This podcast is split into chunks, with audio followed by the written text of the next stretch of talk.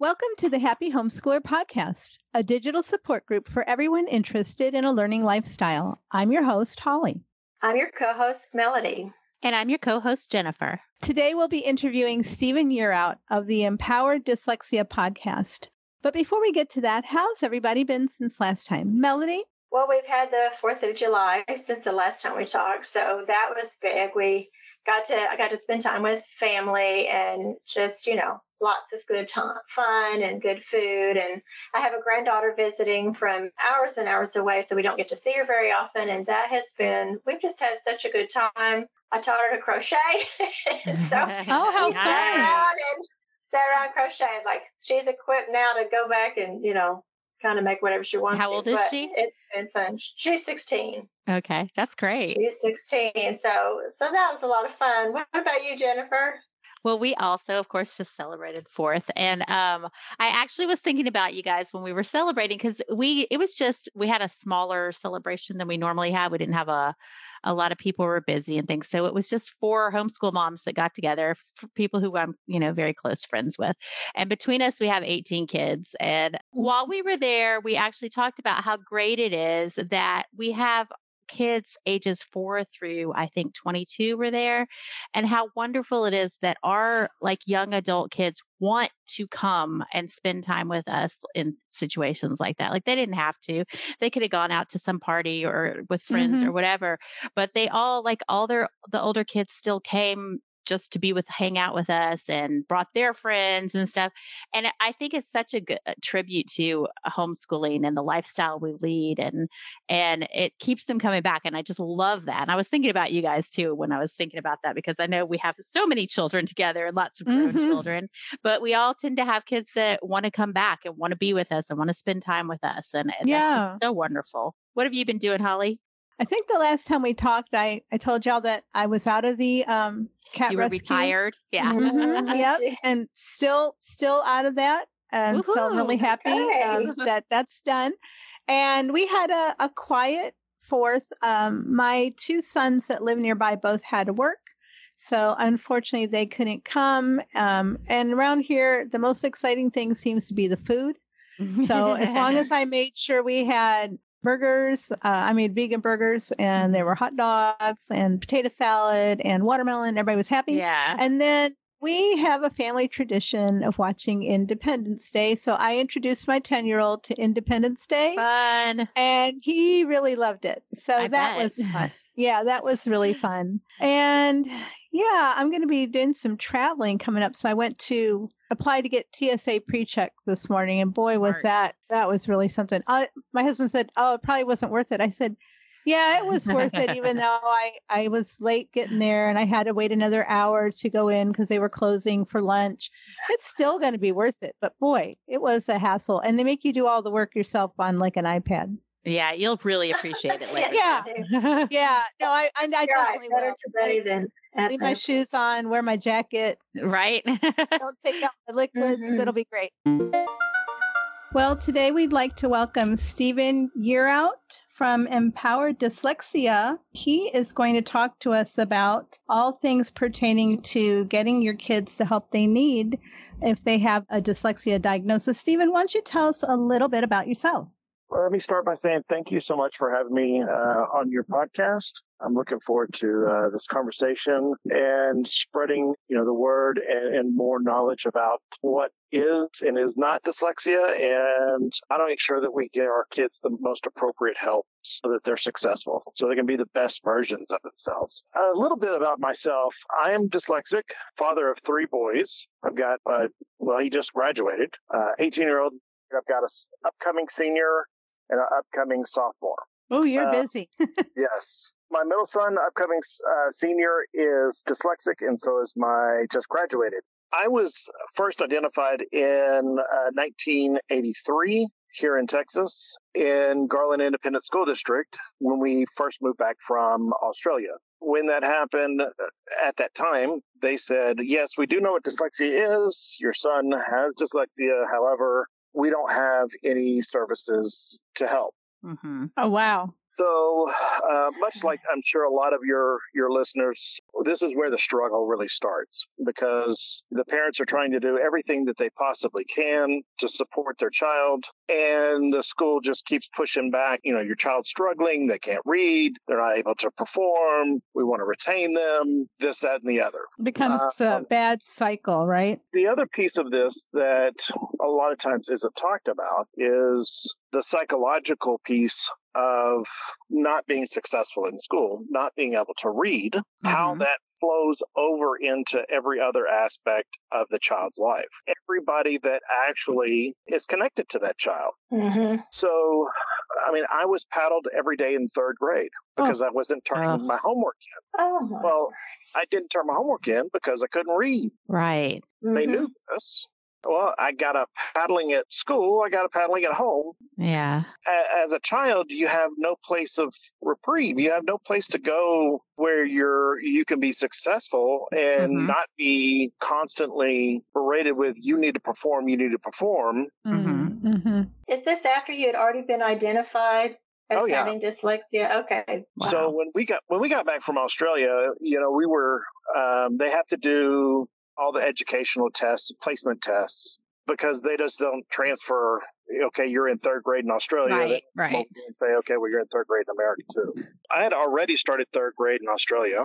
So they held me back. They put me back in third grade again. Then they turned around and they retained me another time. And then the third time, my mom was like, Hmm. no, you're not going to Mm-hmm. move on.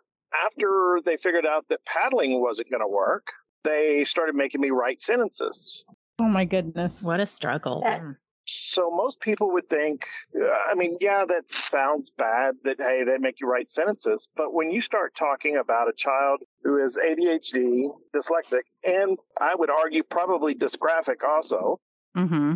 for everybody that doesn't know what dysgraphia is, it's basically the writing version of dyslexia. It's being able to take the information in, process it, and then put it back out on paper. That was that would be the same thing to tell a child who is dyslexic, all right, well now your punishment is going to be you're going to go into a library and sit down and you have to read all these books. Right. Same thing. Well, Right. every time It's abusive to treat people that way. uh, there's a lot of people that don't like to use the word abusive. I use abusive because it was very Yeah. I agree well, with that. I think it's abusive too. And I So- hope that some of that is gone by now. Well, I, I, I really wish, you know, in 30 years, 30 plus years, I could say that a lot of that is gone, but it's, especially here in Texas, we still fight this every day. mm-hmm. How still fight, discouraging. you know, from the advocate's point, we still fight the districts and just using the word dyslexia, being able to say, my kid is not lazy, they're physically unable to read hmm to understand that the reason why your child's having so many problems is the wiring in the brain and it's actual connections in the left side of the brain where all the reading takes place that either when uh, in utero and growing the connections either went too far or they didn't go far enough in order to make sure that you're able to read. I don't know if you've heard the statistic. I think it's like 33% of children are going to be able to read no matter what doesn't matter which program you use, Mm-hmm. which reading program, uh, remediation program, whatever. They're going to be able to read no matter what. Then you're going to need some that may need a little bit of extra help. And then you get to the area of dyslexia, which is about 20% of the population. That's a big portion of That's- people. It is the largest disability group out of all the disability groups under IDEA. But we're still having to fight for just basic services. Just Why basic do you think that is? accommodation. My opinion is when you look at a, a person with dyslexia, there's not a telltale sign, right? You, you, you don't look at them and go, Right. oh, yep, you look like you're a little dyslexic. Was it your experiences that led you to start Empower Dyslexia? It wasn't until our middle child, Aiden, was diagnosed with dyslexia. He was diagnosed at a charter school. Even being dyslexic, I thought what the charter school was doing was adequate. Now, the remediation piece of it, he was learning to read uh, better. He was really hitting the phonemic awareness piece of it, the sounds of the letters, being able to distinguish between when you're mixing the sounds, that piece of it. which phonemic awareness, for those that don't know, is the first step of language. So you have phonemic awareness, then you go to phonics, then you move on. However, what I didn't realize that was going to be the biggest fight was the accommodations. Just basic accommodations. Aiden is dyslexic and he has ADHD also. Things like at the time he was in third grade, giving him a printed out copy of spelling words so we could go home and practice. Right. Well, the teacher would refuse to give him a printed out piece of spelling words. He would make him write them down himself. Oh, wow. Well, Such a simple thing to do, too. right. So one day he brings home uh, his spelling list, and we're, we're looking at it, and one of the spelling words I want to say was like the name Maria. And I'm like, "Are you sure that's uh, one of your spelling words?" Yeah. Never seen a Maria as a spelling word.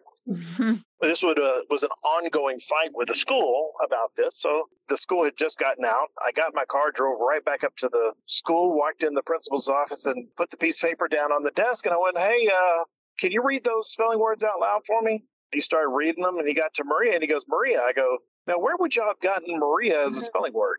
He goes, uh, that can't be one of the spelling words. I said, this is exactly why we asked for one of the accommodations to be he gets a hand or a, a printed out version of the spelling words. And I mean, it's really sad. My wife actually worked at the school too, and we still had this many problems. You couldn't, Right. they, they wouldn't give extra time for tests. They wouldn't give extra time for homework. I mean, just simple things that the teacher didn't necessarily have to do. hmm Oral administration. Nobody wanted to do oral administration.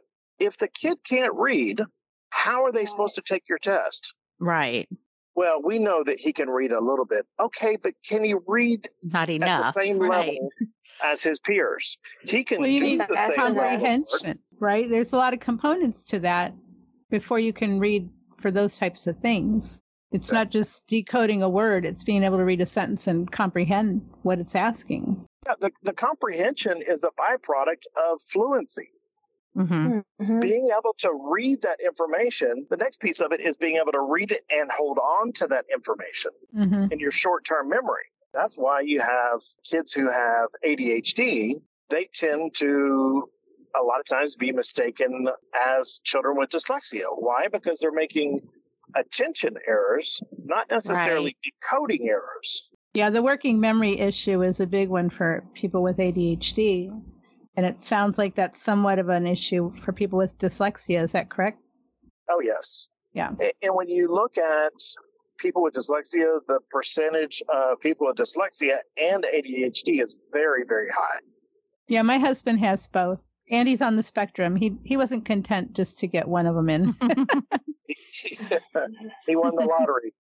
he did. Yeah, he's brilliant, actually. Awesome. Um, we have a lot of people that equate dyslexia, ADHD, autism as because it's called a learning disability, they tend to equate it as not those people not being smart. So we we dyslexics, ADHD, you know, people with autism have to validate themselves a lot by saying we're smart. Yes, Mhm. we're brilliant. We are brilliant. mhm. However, we need to take our deficits that we have, and they are deficits. We can take those deficits and and bring them up to the level of our abilities, and then we can do anything we want to do. We really can.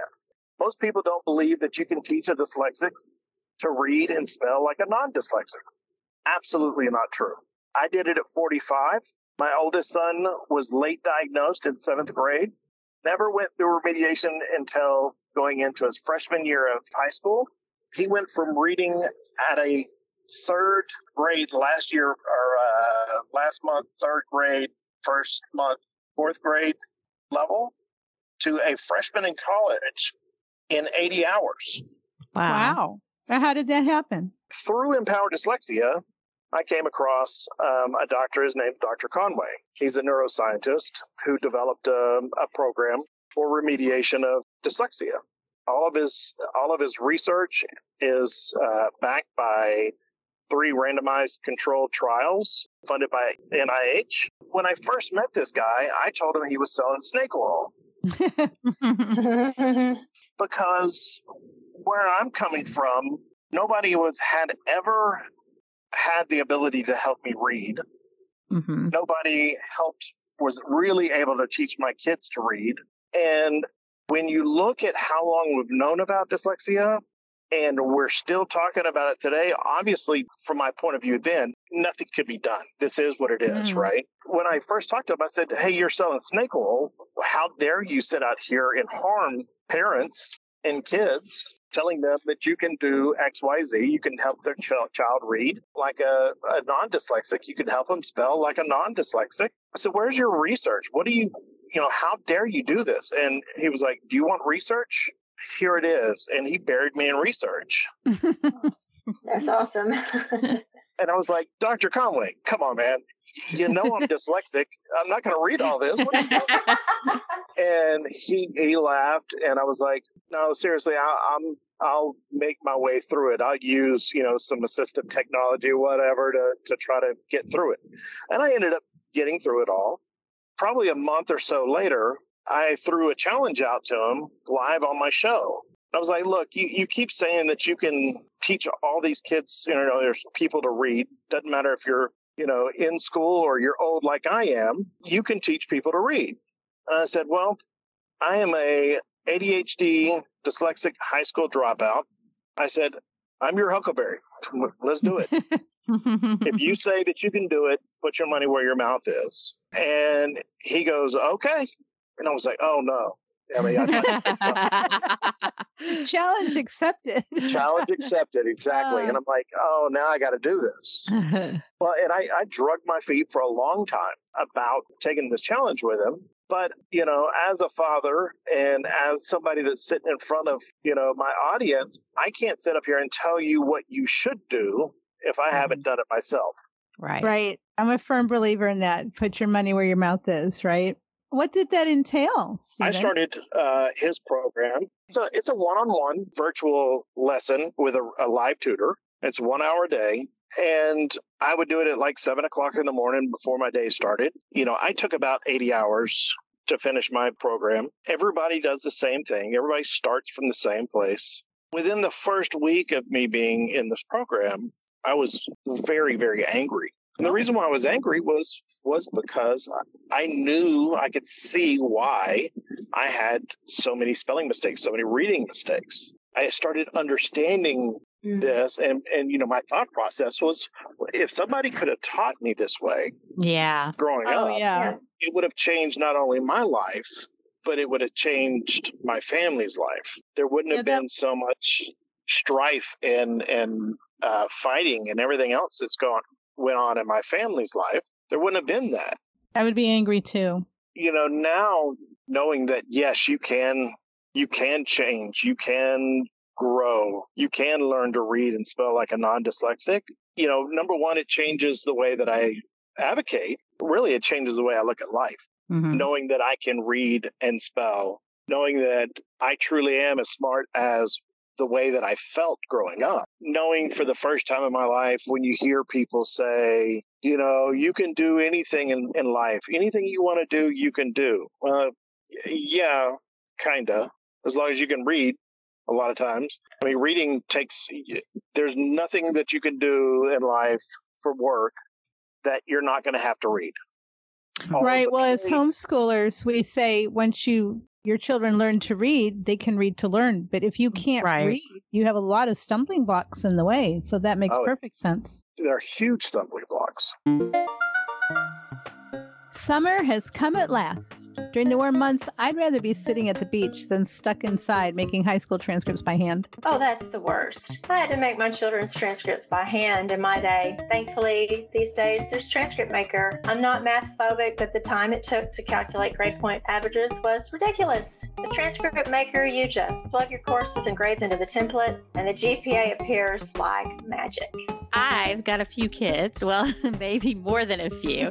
And with Transcript Maker, I was able to have multiple multiple transcripts in my account at one time, and with so many kids, it made organization a breeze. All my transcripts were held in the cloud, safe and sound, and easy to access whenever and wherever I needed to. Well, I love a good deal. I love saving money and getting discounts, and Transcript Maker is perfect for that. They offer a 14 day free trial, so you can give it a test drive and see how you like it. And for our listeners, you can get 20% off the cost of your subscription with our exclusive coupon code HAPPY. That's H A P P Y in all caps.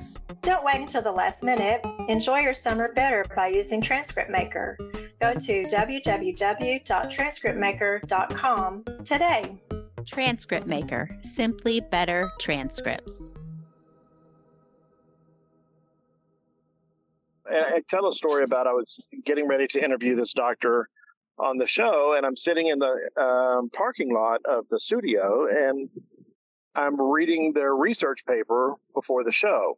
And it took me about 15 minutes to read it. And then I sat back and I was like, wow, I really enjoyed reading that. And then it clicked. That's the joy of reading. That's what everybody Right. talks about when they talk Mhm. about the joy of reading. And I was like, you know, for the first time in 45 years, I experienced the joy of reading because I used to think people absolutely crazy when they was like, oh, I want to curl up in front of the fire with a good book and, and read. Like, what are you talking about? Yeah. So your son went through the same program then? Correct. And he ended up graduating high school with a 4.5 GPA. Wow. He uh, got a his first year of school paid for because of his academics. And he's going to Tarleton State University to study agrobusiness. That's great. Oh, wow. So, And- what's the lesson for other people? Can everyone access Dr. Conway's coaching program, or what? What about everybody else? So absolutely, you you can reach out to uh, the the company, the Now program, uh, and you can get the same services that we got. However, what I would start with is if your child is having issues with just speaking, being able to form the sounds. You know, when we're looking at our toddlers, we think that it's really cute where they're not making the proper sounds or, or saying the words correctly and things like that. Well, that is the first sign to phonemic awareness issues. Yeah, I've There always heard that if they can't rhyme, if your kids can't rhyme, that's a sign of dyslexia. No, not necessarily. Not necessarily. Okay. One of the biggest uh, telltale signs would be like if I told you to say the word cat. So uh, everybody say the word cat. Cat. Cat. Cat. So I want you to say that same word without the k sound. At. What word Cat. that? Okay, so what you just did was you heard the word, you said the word, you uh, separated out the sounds by holding on to the word, and then you said the new word. That is where phonemic awareness comes from, and that's the one of the telltale signs of uh, a child who is going to have dyslexia. That's really they interesting can't separate those sounds out.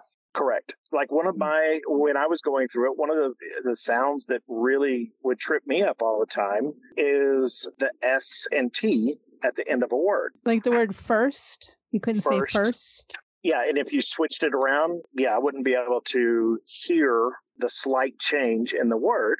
When you hear that piece of it, now go back to if I can't say the word correctly, I can't sound the word out, I won't Mhm. be able to read it, Mhm. and I will never be able to spell it. Mhm. because I'll say the word back to myself and I'm saying it wrong. I'll never be able to, like I said, never be able to sound it out, never be able to read it, never be able to spell it.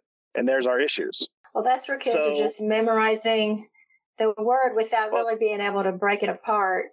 They So don't have any- they don't that's have basically tools. how I learned to read Uh huh. is just memorization. Right. Oh, that's I- very okay, laborious.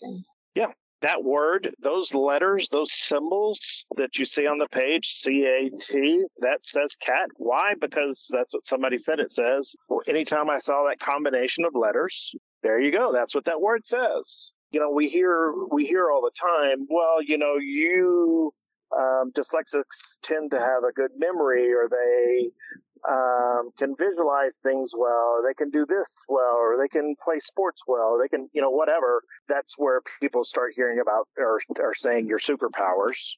Mm. And I tend to have a little different viewpoint on it. I don't believe it's superpowers. I believe it is uh, coping me- mechanisms that we have taught Right. ourselves. Yeah, so survival. survival because we've been put say. into an environment without the skills to survive. So you started to say that uh, we're listening to our young kids, and if they're having these issues, so where do we go? Where do we go, and how do we start if we are seeing or suspecting dyslexia? If you suspect that your child has dyslexia and you're in the homeschool arena, people are like, well, I can't afford to go get tested. Uh, I can't go get a private testing. Well, what a lot of people don't understand is whatever district it is, especially here in Texas, I know that whatever district that you pay taxes into, they're responsible for that testing. You can go and put in a request for testing under IDEA, and they're required to test your child. Now, a lot of people will say, Oh, I just want to test for dyslexia. I don't want to test for anything else. Well, I would argue that you want to make sure that you're getting a full individual evaluation. You want to see exactly what's going on with your child. If there's any other disabilities that are underlining. So that's where I would start is make sure that you have good solid data, good testing to know what's going on. And how early can kids get tested? Do you know? kindergarten.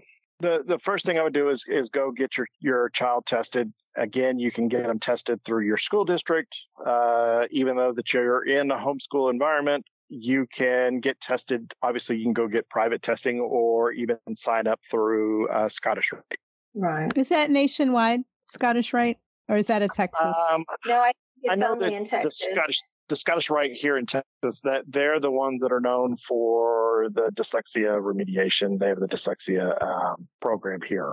Yeah, I have a friend whose daughter went through that, and it was a huge, huge help for her. So the kids get tested, they get a diagnosis, and then what? So now you are going to start to de- make the decision on do I do a program like the Now program or do I uh, search out a certified academic language therapist? However, what I would highly suggest is before you spend a dime on remediation, I would want to ask questions like, what's your success rate? What does success look like for you? Because you may have people that are, that will say, yeah, we can put them through, you know, some type of reading um, intervention. And at the end of the day, the student really can't read that well. You know, Mhm. it, it may have helped a little bit, but not, not really. To the instructor, well, that was success. I mean, they're reading better than they were. And then they turn around and go, well, you know, this is as good as it gets with dyslexia. That's where this whole piece of you can be taught to read and spell like non-dyslexics. That has to be the gold standard. That's, that is the end result that you will or you should be uh, shooting for. So are there programs other than the Now program that have this type of success that you know of? I know that there's a couple other programs that are out there that are based on the same uh, research. Mhm. Uh, Lindamood-Bell was um, based on the same research. Yeah, I've heard of that. Um, just so happens that uh, Patricia Lindamood is the uh, aunt of Tim Conway, Dr. Tim Conway. oh, Oh, wow. okay. Okay. But again, don't just take the sales pitch. Right. Uh, Ask the do like I did, which was say, show me your research. hmm I don't want to go, I don't want to hear, well, I've had hundreds of kids read. Show me the research that backs up what you're saying. That's the, that's the gold standard. So, what is the key to teaching a dyslexic person to read and spell like other people? You and I, when we were talking earlier today uh, in preparation for our podcast, you mentioned neuroplasticity.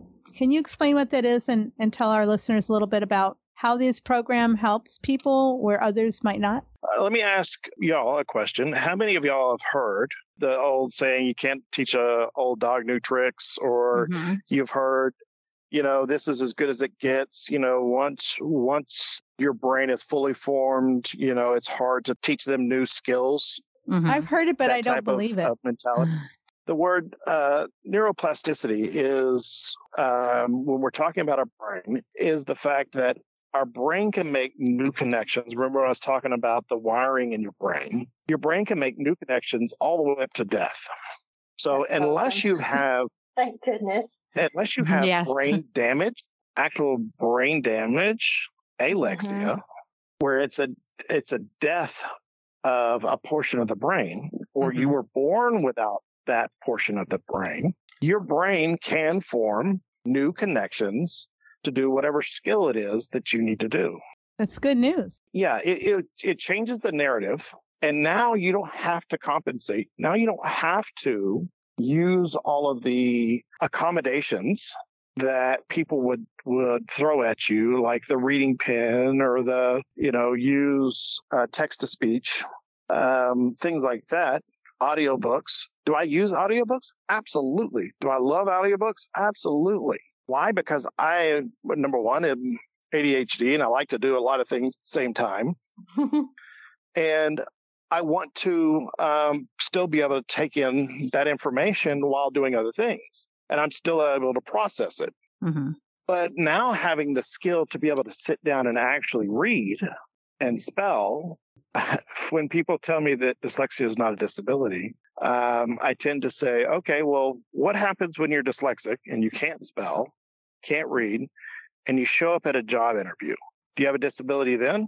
Because you have to fill out an um application. You go to a doctor's office and you got to fill out all the forms. Guess what? My disability shows up. It's not Mhm. inability. I, I don't have an inability in uh, all areas of my life in this one particular area. So now I've freed myself because I've been taught how to read and spell. But you're still And the, and the dyslexic. great news is Right. Still dyslexic. Guess what? I'm going to have dyslexic grandkids. Yeah, now let me ask you a question about that. So you you said you're going to have dyslexic grandkids. Is there a genetic component then? Absolutely, there is. I've even read research that ties dyslexia to the same gene that causes allergies, eczema, and asthma. This research came out of the UK, out of the Dyslexia Institute. I thought, well, that's pretty amazing because guess what? I got all three. That's fascinating because my husband has the worst allergies of anyone I know, and our middle son, Yeah. who is slightly dyslexic, also suffers from allergies. They they suffer more than anybody else in the family. I thought, well, you know what? I'm going to do a little non-scientific research and start asking because I obviously I talked to tons and tons of dyslexic people. I'm going to start asking everybody that I know about being dyslexic. Well, I found one person out of all the people that I've talked to that didn't have any of those. However, somebody in his family did, immediate family. But if you look at allergies, asthma, and eczema, they're all the same inflammatory audio, Mhm. autoimmune Right. uh, issue, Yeah, right. Right. but they're they present in different areas. So fascinating what we're able to discover with all the uh, DNA and gene um, research. So fascinating. Yeah, uh, I mean, there's like I said, there's 20% of the the the number is about 20%. However, when you start digging into research, like in the prison system, Mm. uh, there was a research paper that was done out of uh, UTMB, which is the medical branch of UT, University of Texas at Galveston. And they did a research paper on all of the uh, prison in- inmates. Well, this information came back that over 80%, I think it was like 89% of Texas inmates are what they call functioning illiterate, meaning they can get by day to day without being able to read or spell. But over 50% had dyslexia. Isn't that sad that the people in our prisons are most likely there because they had learning disabilities that they didn't get the help they needed? That's really Right. sad. Well, I mean, so remember earlier when you said that this was a, abuse? Mm-hmm. It absolutely 100% is abuse. Why? Because look at where you end up. Right. And if you, there's another study that they were studying suicide notes. And they found out that 85% of the suicide notes that they studied had dyslexia uh, spelling mistakes. Wow. So when I, I give talks, I say dyslexia feeds three different places. It feeds poverty, it feeds prison, and it feeds the graveyard. Oh, If we do stand back and do nothing, or we tend to think that they're going to grow out of it. They're not. We're f- we're feeding this, right. Yeah. and It's- and it's unfortunately, very serious. and for our parents, much like my my mom and my dad, they didn't know what to do. They didn't know where to turn. So that's why it's so important for people like um, all of y'all in Empower Dyslexia and the other advocacy uh, groups that are out there to make sure that they provide the most relevant information, hmm scientifically proven information for our families to be able to get a hold of and provide help for their kids. Again, Yeah. so they can be the best versions of themselves and they don't have to go through the psychological issues that you end up going through as Right. somebody who is a constant failure in school. Oh. hmm Well, and so earlier you had mentioned, and this is ties right in with that, you know, having the feelings of uh, insecurity and frustration.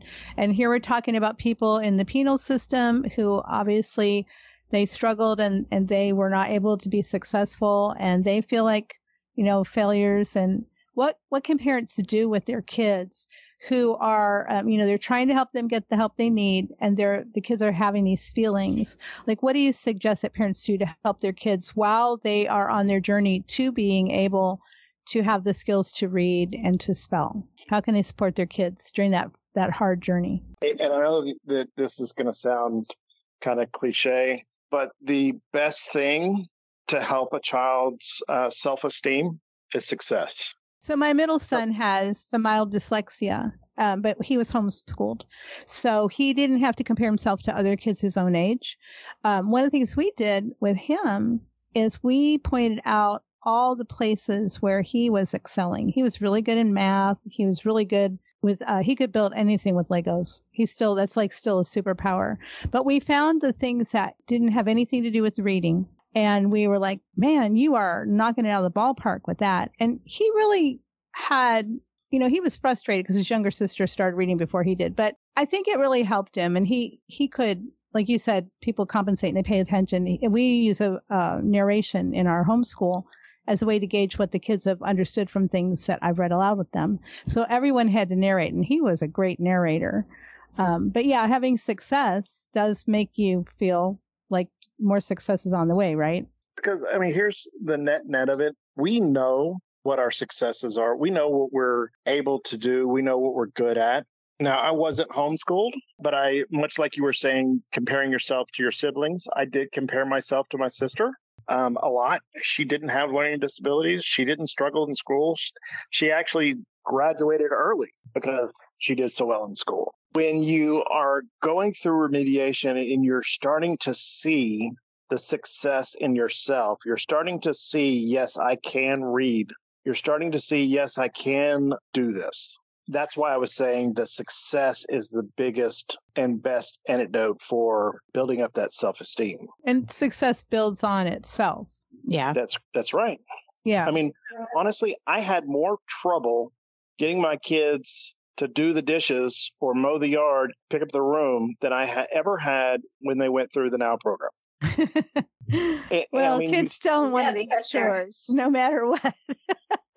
This is And true. would- but if you're doing something and you're getting better, you want to do more. It's motivating. Yeah, when you can, when you see that you're good at it, you want to do more. Yes. Yeah. Right. yeah. It drives you. Um, it's the best drug, right? hmm So, um, I know that we could talk to you for hours and hours, but I know that your time is precious. And so, um, we always like to ask our guests to share something about themselves that is surprising or to tell us about something they like to do for fun. So, uh, what would you like to tell us that people might find surprising about you or something that you're, you like to do for fun, some hobby you have? My hobbies, um, or something fun about me, is I have studied martial arts since I was about eight years old. And I've done, I don't know, probably 15 different styles of martial arts. Oh, wow. So everything from judo, jujitsu, boxing, Thai boxing, Filipino knife and stick fighting. Oh, wow. uh, I guess we won't pick a fight with you, Stephen. That's and, a lot and, of work. My middle son yeah. is a black belt in kung fu, so I, I used to sit and watch his lessons. He'd come home and tell me, "Yeah, that move that I did that that will help you rip out somebody's trachea." I'm like, "Oh my gosh, I don't want to know those details." so I I know the level of work that that takes to get proficient in one martial art, let alone that many. Wow you know, it's it's been a, it's been a love and journey, and again, it was something I was very successful at. Uh, I was a very successful athlete all the way through school. Again, it was where the success was. You know, I, I put my time and, and effort into it. That's right. why you see yeah. Mm-hmm. uh, and hear people talk about dyslexics are good in you know you're good in in the arts or you're good in sports or this that and the other you know whatever well, it's mm-hmm. because mm-hmm. that's the areas that we're successful in. So we put all of our time and energy into it. So. Yeah, you don't find the impediments there that you do in right. uh, reading and, and spelling. Well, thank you so much for joining us today. I am really excited for our listeners to hear hear this episode and check out your podcast and help their kids to achieve success. Thank you so much. Well, thank you so much for having me. And if there's anything that I can do to help any of y'all or your listeners, please uh, feel free to reach out. Here at the end of our podcast, we like to answer a big question we've seen in our homeschooling groups. Melody, what's our question for today? Today's big question is from V, who says, I want to homeschool my daughter, but she only sees me as mom, not teacher. She doesn't want to listen or try. Can I use online classes only so she can still learn? What do we think about that one, ladies? Mm. well, I think that um, it's not a homeschooling issue. I, I think agree. it's an it's an issue of um, having your child accept you as um, the responsible adult in their life. Mm-hmm. Some kids push back more than others, but I would imagine that in their daily lives they're having some struggles. Right. I don't think it's a reason not to homeschool though. I don't it's, either. I also I don't see that online classes would be an answer here for her because uh, you know she has to also get her kid to do those and to do them mm-hmm. the correct way and then do them on time and so there would still be that struggle there if she if she doesn't have a child that wants to respect her authority as her parent, then eh, uh, she's still going to struggle with that issue no matter what type of classes she's trying to do with them. Well, yeah. yes, and one of the one of the first things a lot of people have told me they learned when they started homeschooling was that they thought their kids were so compliant and did things. And then when they were all at home together, they found out they had a lot of training to do. and so it's like, yeah, so it's, it's, yes. it's a learning lifestyle. So that includes things like you still have to take out the trash. And if you make your children make up the bed or clean the bathroom or whatever, everybody's got everybody who lives in the house chores. If you're fighting over those little things, you kind of want to start working on that because they need to learn how to to do the things that you're prepared for them because you're helping them. You're helping them acquire skills. But right. um, they like Kalia said before they don't just magically skip to the table and say teach me. No. No, no. I also think there's a misconception uh, when people start homeschooling that you are separating out the mom and the teacher role. And that's just not how it works in homeschooling. It is a learning lifestyle. You're both at the same time. You are their mom and their teacher at the same time. Mm-hmm. And those aren't well, and you have separate entities in your homeschool. Exactly. Right. You right. I mean, when you silverware, how to use the potty. You mm-hmm. know, um, it's. I think that how people feel. yeah, I think that people sometimes feel that um, when they think about homeschooling and they think, oh, you know, I'm not a teacher. And we have talked about, you know, developing an educational philosophy and developing yourself as a home educator. But that's not the same thing as a teacher in the public school who has to manage, you know, a whole large group of children. Right. Um, you're basically a facilitator. You're going to spread a feast in front of your child and help them to take some bites here and there, you know. Right. And they may not like all that. They may not like math. Um, they might not like to read, but you know, we all have to do things we don't like to or don't want to do. Mm-hmm. And you know, you just you're the parent and you set the tone and you uh, reward them when they meet expectations. You help them to grow in that area of their lives just like you would in any other area. Right. So, and then there are fun ways to do that. Like we had checklists, and they would try to see if mm-hmm. they could get all these things done before lunch. And some years when we were in, you know, focused training time, we had like sticker rewards or little tickets, and then they could go, I don't know, go to the store with dad or pick the cereal. Or we found ways to make that fun to where we got into a habit of getting your work done. Yeah. But um, some That's years a great point. we had to stop and work on it.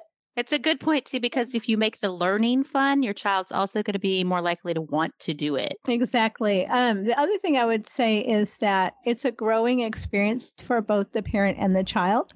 So don't shy away from it because you feel like you don't have the skills. There are lots of places to find those skills. There are parenting websites, there are homeschool um, you know, teacher, like not teacher training, but I'm thinking of Sally Clarkson's materials. Uh, Melody, help me out with um. Um, some... I was going to say Cynthia Tobias, like um, you can't make me, but I can be persuaded. Mm-hmm. Has a mm-hmm. lot of good. Um, just helps for knowing how to present the idea to your child. Like, right? Don't say it like this, say it like that. And yeah, but the, but you can do it if you want to do it, there are yes. resources out there that will help you, and you certainly can do it. And you won't need um, online classes unless you're doing for some doing them for something fun.